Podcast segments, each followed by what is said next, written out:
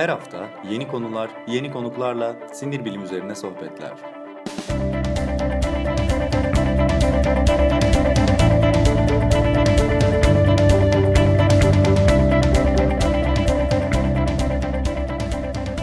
Neuroblog Podcast başlıyor. Merhabalar, Neuroblog Podcast'in yeni bölümüyle karşınızdayız. Ben Onur Arpat. Bugün çok değerli bir konuğumuz var. Amerika Birleşik Devletleri'nden, Princeton Üniversitesi'nden e, doktora sonrası araştırmacı Doktor Aylin Çalışkan. Aylin merhaba. E, merhaba Onur. E, teşekkürler benimle iletişime geçtiğin için bu podcast'i birlikte yapmamız adına. Biz de çok teşekkür ederiz bizi kırmayıp konuğumuz olduğun için. Ee, öncelikle şöyle başlayalım. Doktor Aylin Çalışkan 14 Nisan'da Science dergisinde yayınlanan ve çok ses getiren bir makalenin ilk isim yazarı. Onu bu vesileyle konuk ediyoruz bugün Neuroblog Podcast'te. Ee, Aylin makaleye geçmeden önce dinleyicilerimiz muhakkak seni tanımak isteyeceklerdir. Kimdir son bir haftada bütün Amerikan haber sitelerinde mülakatlar veren Doktor Aylin Çalışkan? ee, teşekkürler e, Onur. Ee, ben e, bundan önce bilgisayar mühendisliği demeyeyim de bilgisayar bilimi, computer science okudum ee, ve doktoramı da computer science üzerine yaptıktan sonra bunu yaparken özellikle gizlilik, güvenlik ve makine öğrenmesi alanlarına konsantre oldum. Biraz daha detaylı bilgi vermemi istersen şöyle anlatayım. Her zaman çocukluktan beri matematiksel şeylere ilgim vardı ama şunu da söyleyeyim bir yandan psikiyatrist ya da beyin cerrahı olmayı da hep düşünmüştüm. Onun için seninle konuşmaktan ayrıca mutluyum bugün. Teşekkürler. Ee, sonra lisedeyken yine matematiği oldukça fazla seviyordum. Muhtemelen kolay geldiği için hoşuma gidiyordu. Ee, Robert College'e gittikten sonra Amerika'da e, İTÜ ile beraber çift diploma programına başladım bilişim sistemleri mühendisliğine. E, bunun için e, Kuzey New York, New York eyaletinin kuzeyinde üniversiteye gittim ve aynı zamanda İstanbul Teknik Üniversitesi'ne gidiyordum. Ondan sonra e, University of Pennsylvania'da master yapmaya karar verdim. Her zaman bir akademik hayat, araştırma e, aklımda olan bir e, gelecek fikriydi. Ve UPenn'de Robotics Master'ımı yaptım. E, onun dışında konumla biraz ilgili bir durum var. Bu master'ımı yaparken de tek kız bendim dönemimde. Bir tane bile kız yoktu konuyla ilgisini daha çok herhalde dinleyicilerimiz de konuştukça anlayacaklar bunu niye söylediğimi. Ondan sonra da UPenn'in karşısında hemen sokağa geçince Drexel var. Orada da doktora e, danışmanımla tanıştım, Rachel Greenstead. E, ve kendisi hem makine öğrenmesi hem bilişim ve gizlilik yapıyordu. Ve ben UPenn'deyken robotlarla birlikte daha çok makine öğrenmesi üzerinde çalışıyordum. Ama bilişim ve e, pardon gizlilik ve güvenlik her zaman ilgimi çekmiş e, bir konuydu. Onunla doktoraya başladım. Ondan beri de sürekli işte araştırma, deneyler, e, gizlilik alanında olsun ya da sadece makine öğrenmesi, yapay zeka alanında olsun uğraşıyorum. Ve e, uzun süredir Princeton'daki danışmanımla beraber de çalışıyorum. Beş yıldır beraber çalışıyoruz. E, ikinci senem burada postdoc olarak şu an. E, seneye de buradayım. E, sanırım özgeçmişim hakkında biraz bilgi veriyor e, dinleyicilere bu evet. anlattıklarım. Evet çok güzel. Yani şöyle e, çalıştığın alanlar da çok ilginç gerçekten. Senin bir yandan da e, bu alanlarla ilgili paylaşımlar da yapıyorsun. Aslında makale yazmak dışında bir Twitter adresin de var. Oradan çok sayıda yine kendi alanında ilgili paylaşımlar yaptın. Onu da belki bir paylaşabiliriz. Et Aylin alt çizgi Jim e, diye bir Twitter adresim var. Et Aylin alt çizgi CİM. Ee, oradan da belki dinleyenler, e, bu konulara meraklı olanlar senin paylaşımlarını takip edebilir. Onu da ekleyelim belki hemen seni tanıtırken. Evet, e, bu alanlarda konferanslar olsun, yeni bulgular olsun ya da ilginç komik şeyler olsun paylaşmayı seviyorum. Umarım insanlara da bu referans olabiliyordur bazı zamanlar. Evet, yani senin anlattığın konular bir yandan çok böyle bilim kurgu gibi geliyor insanlara yapay öğrenme, makine öğrenmesi vesaire. Ama bir yandan güvenlik, gizlilik de aslında her gün konuştuğumuz şeyler. Sosyal medya kısmıyla belki daha çok. Ee, hı hı. Bu açıdan da ilginç gerçekten. Ee, ben seni ilk defa Science Podcast'te dinledim. Yani meşhur Science dergisinin podcast'inde her hafta e, onlar yeni sayı, sayı sayılarındaki ilginç makaleleri e, biraz e, şey yaparlar, anlatırlar böyle. Orada dinlerken böyle Aylin Saliskan falan gibi bir şey duydum. ya Allah Allah falan böyle ilginç de konu. Sonra tekrar geri sardım falan. Aa Aylin, Aylin Çalışkan bu bir Türkçe bir isim e, deyip e, o şekilde şey yaptım. Gördüm ama daha sonra bir fark ettim ki e, sen son günlerde e, bayağı Amerikan site, sitesine hatta İngiliz sitelerine vesaire çeşitli sitelere hatta Alman Wired'da da e, çok fazla röportaj verdin. Bayağı böyle bir popüler e, bir e, şey oldum, konuk oldum son zamanlarda. Ben bakayım şöyle yani İngiliz The Guardian'dan NBC'ye LA Times'tan Wired'a hakikaten pek çok sitede çalışmanla ilgili haberler çıktı. E, buradan ben aslında e, çalışmaya geçmek istiyorum. E, makale Science dergisine yayınlandı. Başlığı Semantics derived automatically from language corpora contain human-like biases. E, yani yapay zekanın insan benzeri e, ön yargılar e, taşıyabileceğine dair bir makale. E, yurt dışı yayınlarda da hep bunun üzerinden e, gitti. Yapay zeka e, insan benzeri ön yargılar taşıyor olabilir mi? E, bu tabii ya bilim kurgu gibi bir şey gerçekten. Yani yapay zekanın ön yargılı olması bazı insanlara ve bazı durumlara karşı. E, bu da haliyle çok fazla ilgi çekti. Şu anda da esasında yani asıl herkesin böyle şey yaptığı e, biraz şok eden durum e, bu bu makalede. Evet Onur çok güzel özetledi. Onun dışında e, gösterdiğimiz şey e, mesela bundan önce insanlar yapay zeka ya da makineleri düşündüklerinde nedense makinelerin objektif, herhangi bir taraf tutmadıklarının nötr, e, ortada varlıklar e, yapay varlıklar olduklarını düşünüyorlar. Fakat bir yandan bakınca bu makinaları özellikle son yıllarda çok e, başarılı bir şekilde makine öğrenmesiyle programlıyorlar ve eğitiyorlar. Ve makinalar ya da yapay zeka olsun e, makine öğrenmesiyle öğrendiğinde geçmişteki insan verilerine bakıyor. Ve bu bahsettiğim veriler bugün örneklerde konuşacağım insanın e, yazısı, yazılı dilimiz yani dilimiz sonuçta. Hı hı. Ve e, bunları kullandığında insanların verilerin içerisinde ne varsa ve bu ön yargı da olabilir, dünya ile ilgili istatistiksel gerçekler de olabilir. Makine öğrenmesi ve yapay zeka bu ön yargıları ve verileri öğreniyor. Ve bunları öğrendikten sonra bunlar herhangi bir şekilde kullanıldığında bir programda bu verileri tekrar e, dışarıya insanlara sunuyorlar. Bu verilerin içerisinde aynı zamanda ön yargılar ve topluma zararlı olabilecek ön yargılar da var. Ve biz e, geçmişte 1998'de tanıtılmış olan e, sanırım ismi örtük çağrışım testi diye geçiyor Türkçe'de. Evet. Association Test. 1998'de sosyal psikologların sunduğu bu testi makinelere uyarlayarak, bu testten ilham alarak e, makine öğrenmesi, yapay zeka modellerine uyguluyoruz. Ve gerçekten ön yargıları var mı? Bunu matematiksel ve istatistiksel olarak hesaplamaya çalışıyoruz. Ve bu hesabın sonucunda da gördük ki gerçekten internetten toplanan dil ve yazı insan ön yargılarını ve dünya ile ilgili gerçekleri yansıtıyor. Ve bu şekilde yapay zekaya da geçiyor. Bu yapay zeka bir motorda da, e, bir robotta da olabilir, bir arama motorunda da olabilir. Hı hı. Ya da e, bir makin e, machine translation, bir makine çevirme sisteminde de olabilir. Hı hı. E, insanlar bunların sonuçlarını görüyorlar.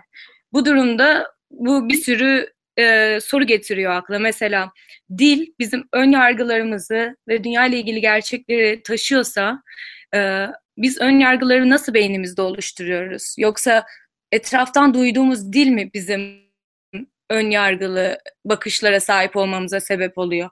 Ve seninle daha detaylı konuşabileceğimiz birçok soru gel- getiriyor akla bu çalışma. Evet, bu örtük çağrışım testi aslında çok ilginç. Ee, Harvard Üniversitesi'nin e, yani İngilizcesi implicit, implicit Association Test, Türkçesi örtük çağrışım testi olarak çevrilmiş. Harvard Üniversitesi'nin sitesinde e, bunun Türkçe versiyonu da var. Bunu daha sonra neuroblog.net'te e, bu podcast ile ilgili yazıda e, onu da e, şey olarak ekleyeceğim, link olarak ekleyeceğim. Herkes yapabilir de aslında bu e, örtük çağrışım testi biz insanlarda hani kendinizle ilgili de çok ilginç e, sonuçlara ulaşabilirsiniz. Hangi ön yargılarımız var ya da hangi e, şeyler yani bu hakikaten sosyal psikoloji testi e, bunları görebiliyorsunuz yani neyi nasıl düşündüğünüzü E, bu esasında şu şey olarak çıkmış anladığım kadarıyla. Yani her düşüncemizi her an söyleyemeyebiliyoruz. Bazı e, gizlediğimiz düşüncelerimiz var. Bunlar ya e, söylemekten çekindiğimiz şeyler ya da hakikaten farkında olmadığımız ama aslında böyle düşündüğümüz şeyler. E, örtük çağrışım testi bunları ortaya çıkarıyor. E, ve siz bunu yani biz ben yaptım bu programı hazırlanırken gerçekten çok ilginç şeyler e, çıktı benimle ilgili. Dinleyicilerimize de buradan tavsiye edelim kendileriyle ilgili yapsınlar e, benim vereceğim e, linkten. E, siz bunu makinelere uyguladınız ve e, makine yani daha doğrusu yapay zeka uyguladınız ve yapay zekanın da aynı şekilde ön yargılara sahip olduğunu gösterdiniz eğer e, verilerini biz verirsek. Yani bu aslında ee, biraz evet. distopik bir şey. Um, aslında düşününce evet makinenin bu şekilde verilerini verince neden makine sadece e, rakamlara bağlıyken normal sonuçlar, e, nötr sonuçlar çıkaramıyor diye detaylı düşününce aslında çok mantıklı. Yani tabii ki de ne verirsen mesela bir papağana diyelim ki e, sen çirkinsin diye öğrettik. Sadece sen çirkinsini biliyor. Papağan sadece sen çirkinsin diyecek ve bu negatif bir şey ama o negatif bir şey olduğunun farkında da değil. Çünkü o bilince sahip değil. Orada ona o öğretilmiş, ezberletilmiş. Yani sonuç olarak da tek çıkardığı şey bu oluyor. Yani bu durumda makine papağana bir nevi benziyor. Evet. E, yani bunun esasında kaynağı biraz da bizim kendi dilimizde yani İngilizce olsun, Almanca olsun ya da Türkçe olsun kendi dilimizdeki ön yargılar e, sanıyorum öyle değil mi? Evet, e, belki burada e, implicit association test ya da e, örtük bilinç, te, örtük çağrışım testi. Biraz bunun detayını anlatırsam belki e, dinleyiciler için yardımcı olabilir. Bu testte e, ve Onur'un bahsettiği gibi bunun e, Türkiye için de bir linki var ve milyonlarca kişi geçtiğimiz 20 yılda bu testi yapmış dünyanın her tarafından ve çok ilginç sonuçlar gösteriyor ama e, nasıl bu sonuçları alabiliyoruz? Mesela diyelim ki e, iki tane ırkı karşılaştırmak istiyorsunuz ve bunun için e, iki tane ırkı temsil eden e, kelimeler alıyorsunuz ve bu iki tane ırka nasıl e, bir tavır olduğunu anlamaya çalışıyorsunuz. Bunun için e, bir küme kelime bir ırka ait oluyor ve mesela o ırktan belli başlı insanların isimleri olabilir bu. E, ikinci küme kelimelerde başka bir ırktan e, isimler diyelim en çok bilinen isimler. Sonra üçüncü ve dördüncü kümeler ise e, ön yargı ile ilgili terimler. Mesela bu en basit bir şekilde tavır ölçeceksek e, tavır için hoş ve nahoş kelimeler olabilir. E, ve size e, mesela bir tahtaya ya da bir ekrana bakabilirsiniz. Kelimeler yan yana veriliyor. Mesela bir ırkla e, hoş kelimeleri beraber görürseniz, buna ırk A diyorum, ırk A ile hoş kelimeleri birlikte görürseniz sola basın, ırk B ile nahoş kelimeleri görürseniz sağ basın, sağ tuşuna basın diyorlar mesela. Bu durumda e, işin içine gecikme paradigması girerek beyinde o ırk A'ya ait kelimelerle nahoş ya da hoş kelimeler arasında ne kadar mesafe olduğu ölçülebiliyor. Yani sizin beyniniz hoş kelimeyle bir ırkı ne kadar çabuk birlikte sınıflandırabiliyor. Grup A'yı mı hoş kelimelerle daha çabuk sınıflandırıyorsunuz yoksa grup B'yi mi daha çabuk sınıflandırıyorsunuz hoş kelimelerle? Ve bu farklara bakarak ve e, standart sapmasına bakarak bu gecikme paradigmasında insanların e, e, örtünç, ön ya, örtük çağrışımları ya da örtük ön yargılarını e, istatistiksel olarak psikologlar hesaplayabiliyorlar. E, bu test e, genel olarak sosyal psikoloji testi olarak e, isimlendiriliyor. Çünkü e, tamam kişisel önyargılara da bakılabilir ama mesela ırklara karşı tavır ya da bir cinsiyete karşı tavır ya da belli bir milliyete karşı tavır, yaşlı genç insanlara karşı tavır olsun, bu tür gruplara karşı tavırlar anlaşılmaya çalıştığında e, sosyal olarak toplumu da etkiliyor. E, ve biz bu gecikme paradigmasını e, temel alarak e, metodu e, makinelere uyarladık ve e, tam olarak aynısını yapmadığı halde temelinde benzer bir mentaliteyi makinelere uyarlayan bir metodumuz oldu. Sizin e, daha önceki e, şey seninle konuştuğumuz bir konuda vardı. İşte bir şey örneğiniz var. Doktor ve hemşire örneğiniz var. O çok ilgimi çekmişti benim. E, o da e, şey sen şeyden bahsedin yani çeviri araçları işte e, translation machine e, çeviri şeyde e, yine Google Translate'ten galiba. O, o örnek çok ilginç evet. gerçekten. O örneği anlatabilir misin? Aslında örnek anlatmak benim daha e, detaylı diğer örnekleri anlatmam için çok güzel bir başlangıç olacak. Çünkü çok fazla insanı motive eden ve Türkçeden gelen bir örnek bu. Hı hı. E, benim ana dillerimden bir tanesi Türkçe ve Türkçe'ye baktığımızda e, kelimelerde cinsiyet yok. Mesela cinsiyet belirtmek için kız kardeş ya da erkek kardeş diyoruz. O dediğimizde o bir kız da olabilir, erkek de olabilir. Ama ben o bir hemşire, o bir doktor ya da o bir e, öğretmen, o bir profesör. Bu Türkçe cümleleri alıp herhangi e, cinsiyet içeren başka bir dile çevirdiğimde ve ilk örnek olarak İngilizceyi vereceğim. İngilizce'de kadın o ve erkek o var e, hemşire ya da öğretmen her zaman olarak kadın o'ya e, tercüme ediliyor. Yani, yani o kadın insanlarda... hemşire ya da o kadın bir öğretmen. evet. Şey İngilizce bilenler için hani he, she, it e, şeyinden yani hakikaten e, onu da söyleyebiliriz hani pek çok insan bildiği için Tabii. belki hani e, yani e, Google Translate dahil pek çok başka çeviri motoru e, doktor, o bir doktor dediğiniz zaman farklı bir çeviri yaparken İngilizceye, o bir hemşire dediğiniz zaman başka bir çeviri yapıyor. Biz Türkçeden o bir erkek şeklinde verdiğimiz zaman e, İngilizceye bunu Google Translate uzun bir süre he is e, a doctor, e, pardon o, o bir doktor dediğim zaman he is a doctor olarak çevirdi. O bir hemşire dediğim zaman she is a, a nurse diye çevirdi. Yani e, doktoru erkek ama hemşireyi kadın olarak hep kabul etti. Aslında böyle olması gerekmediği halde bizim dilimizin dilimizdeki bazı ön yargılardan dolayı ve e, bunları şey yaptığı için sen evet başka ön yargılar da buldun ve daha doğrusu insanlarda bulunan bu örtük çağrışım testiyle bulunan başka ön yargıları da makine üzerinde, yapay zeka üzerinde denedin ve e, o e, ön yargıların da makinelerde aynı şekilde bulunduğunu e, gösterdiniz siz çalışmanızda. Belki oradan devam edebilirsin senin e, çalışma? Evet, örtük çağrışım testini niye bu kadar anlattım? Tamam metodu e, benzer bir şekilde ilham alarak e, adapte ettik ya da kendimizce yorumlamış olabiliriz ama aynı zamanda örtük çağrışım testi milyonlarca insanlar tarafından yapıldığı için onların sonuçlarını da görüyorduk. Ve onların kullandığı kelimeleri kullanarak bunu makine modeline uyarlayarak e, biz de sonuçlar alabileceğimizi ve bunları gerçek sonuçlarla, dünyadaki sonuçlarla karşılaştırabileceğimizi fark ettik. Benim kullandığım ana model mesela 2014'te bütün interneti tarayarak 840 milyar tane kadar e, kelime toplayarak e, çoğunlukla İngilizce konuşulan e, sayfalardan ya da dilin çoğunluğu sonuçta İngilizce oldu. Birçok sayfa İngilizce'de olduğu için. E, bir model yaratıyorlar.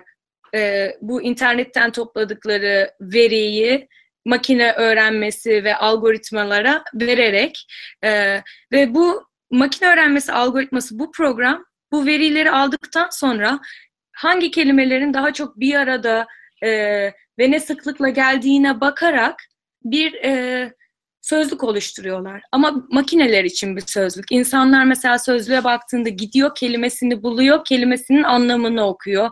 Anlıyordu işte mesela bu bir sıfat mıdır yoksa e, e, isim midir, bu tür değişik özelliklerini grameriyle ilgili ya da anlamıyla ilgili e, diğer kelimelerle anlatımını görebiliyor. Makine bunu insan gibi yapamadığı için rakamlarla anlıyor. E, bu yapay zekadaki kelimelerin ilişkilerine baktığımızda Ali'nin erkek, Ayşe'nin ise bayan olduğunu e, bu rakamlar bize söyleyebiliyorlar. Ve bunu kullanarak mesela Ali e, ve erkek grubunda kelimeler diyelim ki kullandığımızı söyleyelim. Ve sonra bayanlar grubundan Ayşe Hatice e, genel olarak bilinen e, yaygın isimler, kadınları temsil eden yaygın isimler kullanarak Tabii bunları İngilizce'de şu an e, yaptık bu durumda ama diğer diller herhangi bir dilde yapılabilir. Diğer taraftan da mesela e, cinsiyetçilikte genel olarak rastlanan bir durumda kadınların evle daha yakın görülmesi, erkeklerin ise kariyere daha yakın görülmesinin mesela mesafesine baktık. Hı hı. Ee, insanlarda e, örtük çağrışım testinde kelimelerin ne kadar hızlı birbiriyle ilişkilendirildiğine bakılıyordu. Bizim durumumuzda hıza bakamayacağımız için bu e, sözlük dünyasında, sözlük uzayında kelimelerin birbirine ne kadar yakın olduğuna baktık 300 boyutlu vektörlerde.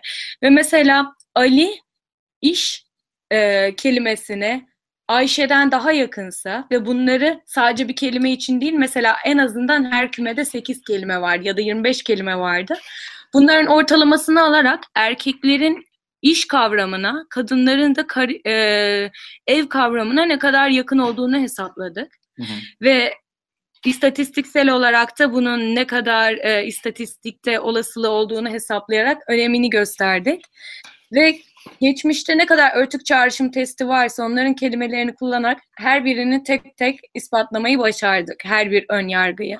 Yani nasıl bizim dilimizde insanların işte bu örtük çağrışım testini 20 yıldan beri yapan insanlarda nasıl şöyle bir sonuç çıktıysa işte nasıl bu insanlar e, erkekleri daha fazla kariyerle, işle, profesyonellikle bağdaştır, bağdaştırırken kadın isimlerini e, daha fazla evle, aileyle, çocuklarla e, bağdaştırıyorsa yapay zekada aynı ön yargıyla karşımıza çıkıveriyor. Ya da e, yine ırklarla ilgili mesela zencilerle ilgili e, zenci mi deniyor artık hani bilmiyorum Amerika şeyinde e, bu Siyah dilleri hakikaten çok zor, zor gerçekten şey. Evet. Bunun şeyini yapmak çok zor gerçekten. E, zencileri diyelim ki çok e, e, zencilerle ilgili ön yargılar e, olabiliyor. Daha doğrusu ön yargılar, ön yargılı kelimeler bu uzayda zencilere daha yakın olurken Hı hı. beyaz beyaz Amerikalılara daha beyaz Amerikalı isimlerine e, daha uzak e, oluyor. E, ya da başka başka e, ön yargılara e, yapay zekada da rastladığımızı görüyoruz. Ama işte bu şöyle bir şey var. E, belki buradan bu soruyu sana e, sormam gerekir. Hı hı. Yapay zeka biz biliyoruz ki aynı zamanda bir yandan da gittikçe daha fazla günlük hayatımızın bir parçası olacak. Aynen evet. Artık yavaş yavaş işte e, hatta işe alma e, şeylerinde insan kaynakları departmanlarının e, vesaire ile kullandığı artık yavaş yavaş daha da fazla kullanacağı muhtemelen e, bir e, şey olacak, bir tool olacak yani bir araç olacak. Hı hı. E, yani bir yandan esasında biz yapay zekayı hep böyle soğukkanlı, en doğru kararı veren bir takım verilerle en doğru şeyi seçen e, bir şey gibi zannederken aslında şimdi sizin çalışmanızla öyle olmadığını, yapay zekanın da yar, e, ön yargıları olabileceğini görüyoruz. Ama bir yandan da e, yapay zekanın giderek daha fazla günlük hayatta karşımıza çıktığını görünce bu korkutucu bir hal alıyor. Bunu önlemenin bir yolu var mı? Ya da e, ne yapabiliriz böyle bir durumda? Kötü bir Aa. yöne doğru mu gidiyoruz? Yani çok güzel bir noktaya değindin. Ee, kötü bir yön- yöne gitmektense buna şöyle bakabiliriz. Neticede yeni teknolojiler, yeni yöntemler olduğunda onları anlamak biraz vakit alıyor ve onların getirebileceği toplumsal yan etkiler olsun ya da e, herhangi bir şekilde aklımıza gelmeyen e, yan etkileri olsun.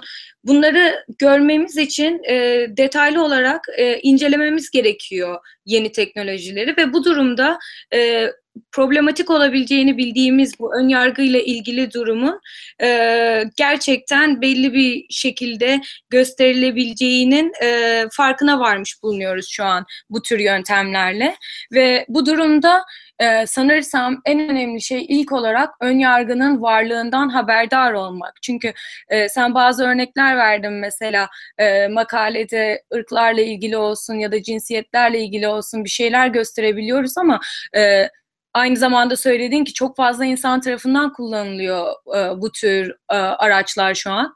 E, çok fazla derken milyarlarca insan yani dünya popülasyonunun interneti olan herkes bu araçlara her gün e, mağdur kalıyor demeyeyim ama e, bir şekilde haşır neşir oluyor fark etmese de. Mesela arama motorları olsun, senin bahsettiğin gibi e, e, iş başvuruları olsun. Onun dışında Amerika'da mesela gelecekteki suçluları tahmin etme programları var. E, bunun ne kadar tehlikeli olabileceğini düşünebiliriz. Ya da sağlık sigortası ücretinin hesaplanması olsun ya da bir okula başvurdun ona ne kadar uygunsun o, o okula onun hesaplanması olsun. Birçok yerde kullanılabiliyor bunlar.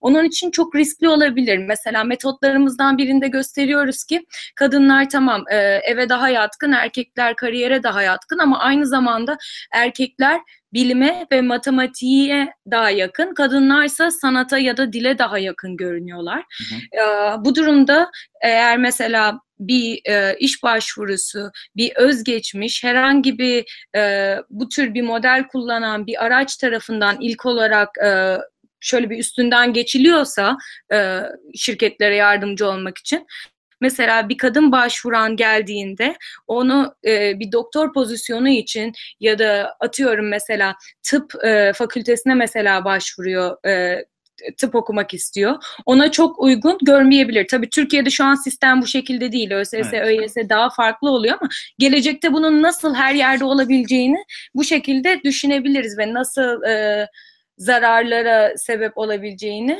e, görebiliriz. Evet, yani sizin çalışmanızın aslında sadece yapay zeka anlamında değil, başka alanlarda da, sosyal bilimler alanında da ilginç faydaları olabilir, ilginç açılımları olabilir. Ee, bu da ilginç bir durum. Bir yandan da e, dediğin gibi sorunu tanımak belki bize e, çözüm yolları hakkında e, önemli ya da çözüm için bir fikir verebilir. E, tabii ki biliyoruz ki yani sonuçta e, bir insanın kimliği yüzünden e, yapay zekanın değerlendirmesine girip bir kimliği yüzünden e, bir işe alamaması, bir eğitime kabul edilmemesi vesaire gibi e, ayrımcılıklara maruz kalması da kabul edilemez. E, bu sorunun çözümünde de bu makalenizin çok önemli bir payı olacak. bir şey yani hani bir dönüm noktası, bir köşe taşı olabilecek bir makale bu anlamda. Um, sen mesela e, doktorsun ve ben e, yani bunu nasıl çözebiliriz konuşmadan önce çok fazla alana etkisi olduğunu düşündüğüm, özellikle önemli gördüğüm birkaç e, nokta var. Mesela özellikle doktorlar için ve bu deneylerimden birinde de var. E, mental health stigma, e, ruh sağlığı stigması ya da utanç verici olarak görülebilecek durumlar. Mesela e, bunun doktorlarda da olabileceği düşünülüyor ve e, şöyle görünüyor. Fiziksel rahatsızlığı olan bir insana daha normal bakılıyor ve hastasının hastalığının geçebileceği düşünülüyor genel ön yargı olarak ve bunu modellerde de görebiliyoruz ve e, zihinsel rahatsızlığın asla daha e, geçici olmadığı, geçmeyeceği, daha negatif olduğuna dair bir ön yargı var. Mesela düşünürsek bir doktorda bu ön yargı varsa ya da doktorun şu an birçok doktor mesela yardımcı olarak programlar kullanıyor kullanıyorlar. Program belli bir insanın belli özelliklerine göre ön yargılı e, yorumlar ya da e, önerilerde bulunacaksa bu da çok tehlikeli olabilir. E, dört gün önce katıldığım konuşmada Benaci e, aynı zamanda şundan bahsediyordu mesela. E, bu e, örtük çağrışım e, testiyle ilgili yaptıkları deneylerde görmüşler ki erkeklerin e, ortopedistler tarafından ameliyat önerisi almaları e, kadınlara kıyasla 12 kat daha fazla. Çünkü e, iki seviyede mesela kadın ve erkek doktora gidiyor. Bayan of şuram buram ağrıyor, erkek of şuram buram ağrıyor diyor.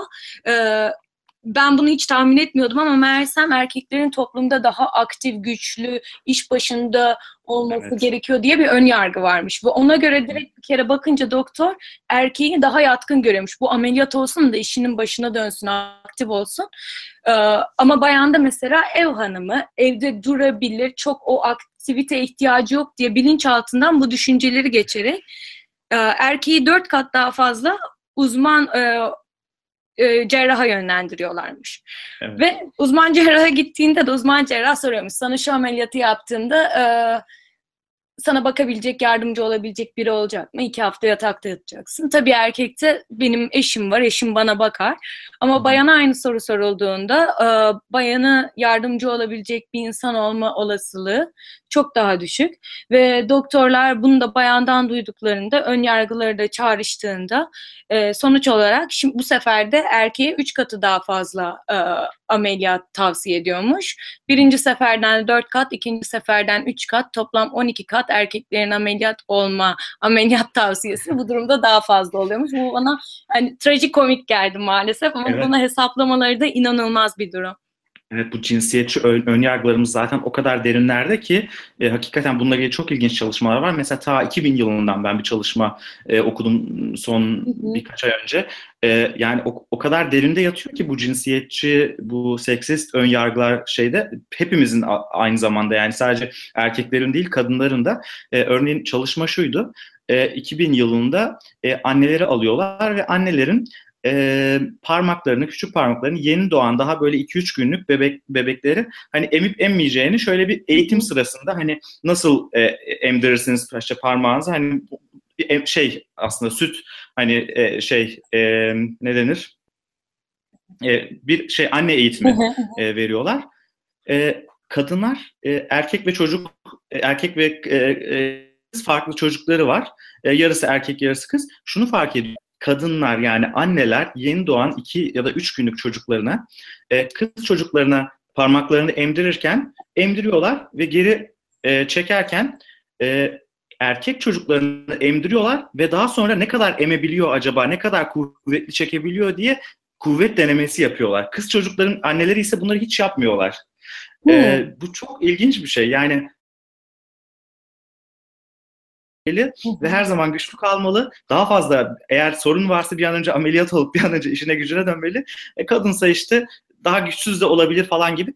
Çok derinlerde yani bahsettiğimiz şey böyle hani böyle bir şey falan değil hani erkekler değil vesaire yeni doğmuş 2-3 e, günlük çocukların annelerinde yapılmış bir e, çalışma esasında. Çok gerçekten şey ama bunun yapay zekaya da aktarılması, e, artık bulaşması demek lazım belki de. E, çok da korkunç bir şey aslında. Bizden yapay zekaya bir ön yargı e, bulaşmış evet. oluyor. Hakikaten bu da ee, çok ilginç. Ya çok teşekkürler. Hakikaten çok güzel özetledin hakikaten şeyi yani çalışmayı. Ve aslında bir yandan korkutucuyken bir yandan da sen bizim içimizi fe- ferahlattın. Çünkü e, anladığım kadarıyla e, bu yönde iyileştirmelere e, iyileştirme çalışmaları e, bizi yapay zekaya e, böyle bu şekilde mağdur yapay zeka aracılığıyla mağdur olmamamız için bir takım iyileştirme çalışmaları başlamış bile. Sonuç olarak belki şey diyebiliriz. Yapay zekadan vazgeçemeyiz, teknolojiden vazgeçemeyiz ama bütün kaderimizi de onun eline bırakamayız. E, bazı adımları atmamız gerekiyor ki e, mağdur olmayalım işin sonunda. E, bu hani hali hazırda insanlarda var olan ön yargılar, ayrımcılıklar e, yapay zeka yoluyla e, iyice genelleşmesin, iyice hı hı. kök salmasın toplumda diye belki o şekilde şey yapabiliriz. O şekilde bir sonuca ulaşabiliriz bu konuda. Um, tamam evet, çok güzel aslında şey yaptık. E, pardon. Evet kusura bakma o kadar çok yani bu konuda konuşulacak, tartışılabilecek değişik alanlardan nokta var ki yani çok heyecanlı olduğum, sevdiğim, ilgi duyduğum şeyler de onun için söyle söyle bitmiyor. Bıraksan daha konuşacağım oldukça. evet yani gerçekten çok ilginç bir alan hakikaten. Hem sosyal boyutuyla e, hem teknoloji boyutuyla e, çok ilginç bir alan. E, belki son olarak şunu sorabilirim sana. Yani yapay zeka ve sinir bilim ilişkisi üzerine neler söylemek istersin? Alanı bilen ve alanda çalışan e, bir insan olarak seni heyecanlandıran projeler var mı? Ya da sorular, beklentiler ne yönde? E, ne diyebilirsin bu konuyla ilgili? Aa, yani benim anladığım kadarıyla yapay zeka ve sinir bilim gittikçe birbirine yaklaşıyor ve çok uzun süredir araştırmacılar bunun farkında bile değillerdi. Çünkü yani en azından kendi adıma konuşayım. Genelleme yapmak istemiyorum ama kendi alanımıza o kadar uzmanlaşıp konsantre oluyoruz ki dünyamızda neler olup bitiyor diğer alanlarda bazen uzak kalabiliyoruz. Özellikle daha teknik matematiksel alanlardayken rakamlar içerisinde kaybolabiliyoruz ve yani bunların sosyal açıdan e, insanlara etkisi nedir? Ya da bunu nasıl anlayabiliriz? Ya da bunu nasıl bir rakama çevirebiliriz?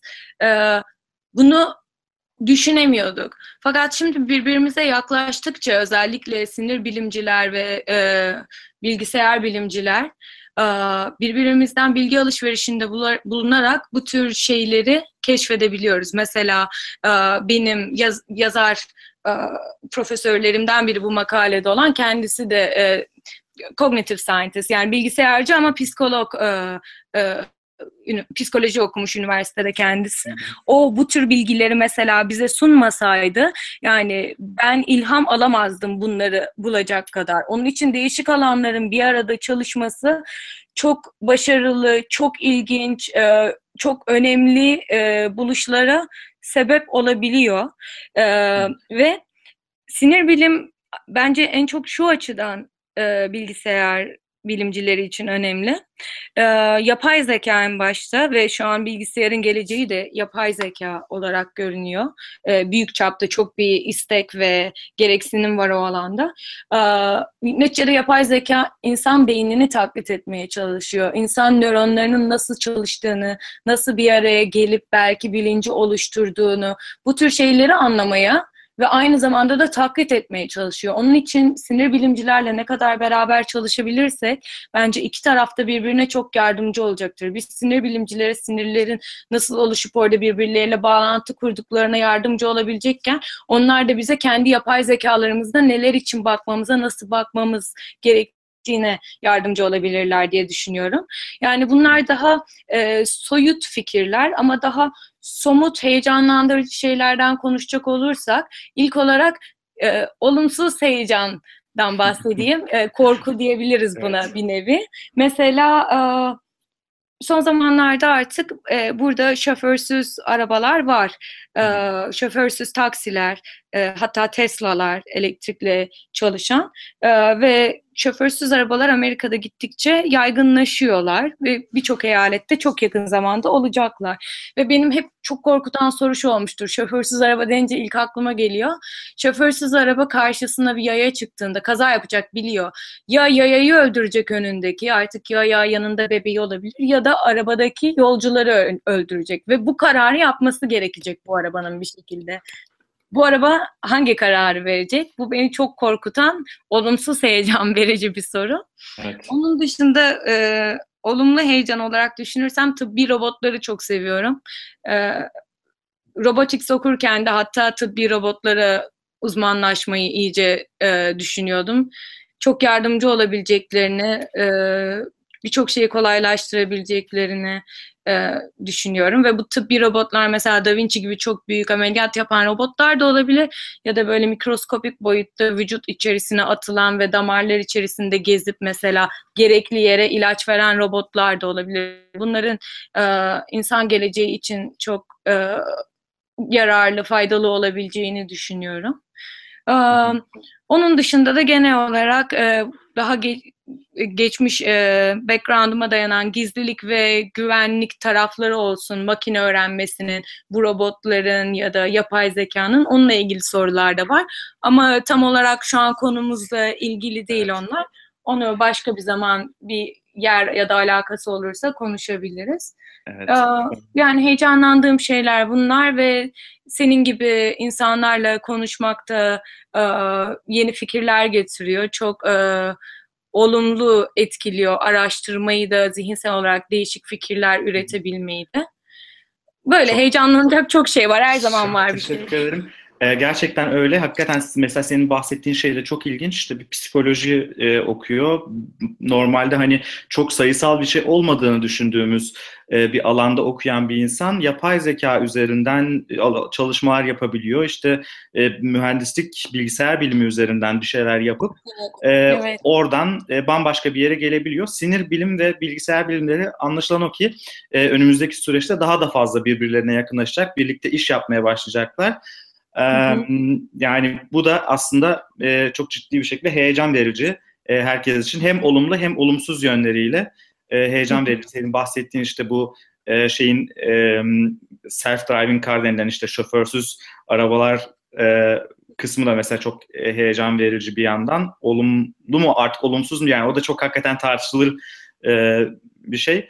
E, ama bir yandan da evet giderek daha fazla tıbbi robot üretiliyor ve tıpta robotların yeri, tıpta yapay zekanın yeri de giderek daha fazla e, artacak. Da Vinci'den başka başka e, şeylere kadar, projelere kadar bugün artık e, her gün yeni bir çalışma var. İşte e, otizmden Parkinson'a, işte görüntüleme, beyin görüntülemeden işte başka hastalıkların tanısına ve tedavisine kadar her yerde her gün yeni bir yapay zeka ya da büyük veri ya da başka bir e, bilgisayar bilimi çalışmasıyla e, karşı karşıya geliyoruz ki onları da Nöroblog'da Twitter adresinden genellikle duyurmaya çalışıyoruz. Hı hı. E, bu da gayet ilginç. Belki son olarak şunu sorayım sana. E, yani alanda çalışan, bu alanda çalışan ve kendini geliştirmek isteyen insanlara yönelik bilgisayar bilimiyle ilgili kendini geliştirmek isteyen, insan, isteyen insanlara yönelik ne gibi tavsiyelerin e, olur? Ne söylersin? E, bu insanlara nasıl bir yön gösterirsin?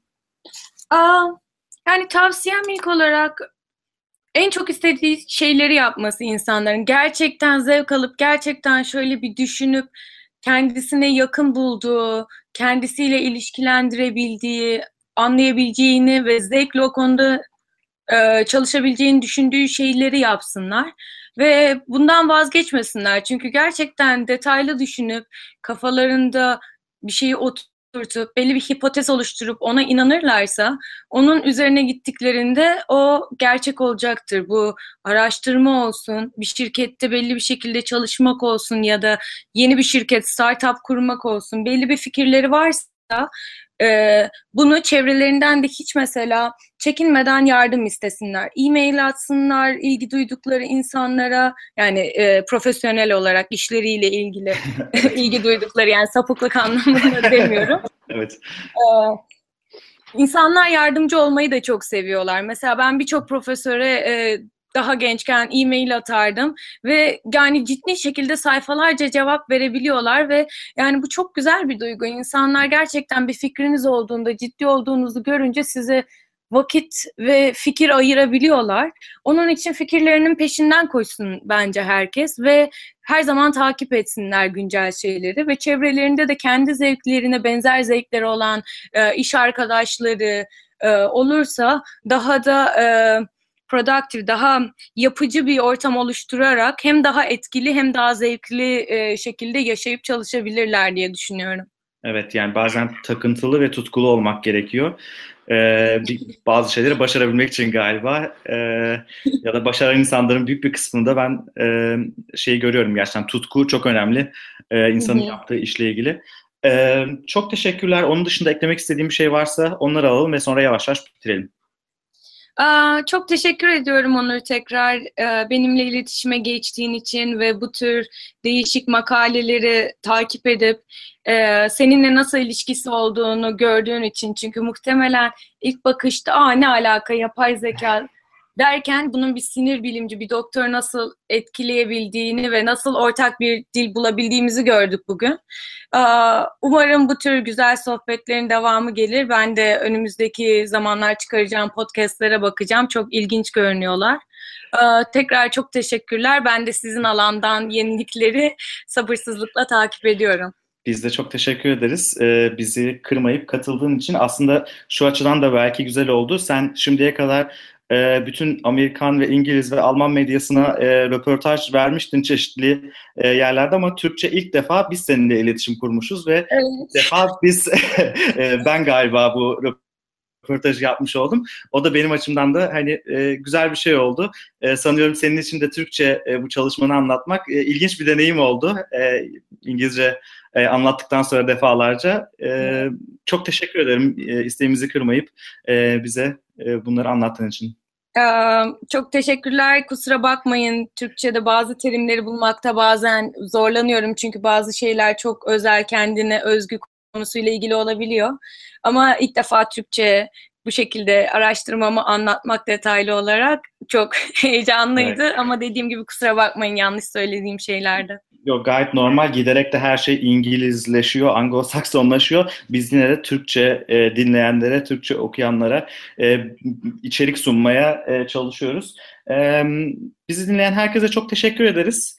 E, bugün konuğumuz e, Princeton Üniversitesi'nden e, Dr. Aylin Çalışkan'dı. Onun da e, yeni çıkardığı çok ilginç bir makaleyi yapay zekanın nasıl önyargılı olabileceğine dair bir makalesini konuştuk e, ve çok ilginç şeyler öğrendik. Bunun dışında bilgisayar bilimleriyle sinir bilimin e, ilişkisini tartıştık. E, bizi dinlediğiniz için çok teşekkürler. Bir sonraki bölümde görüşmek üzere. Her hafta yeni konular, yeni konuklarla sinir bilim üzerine sohbetler.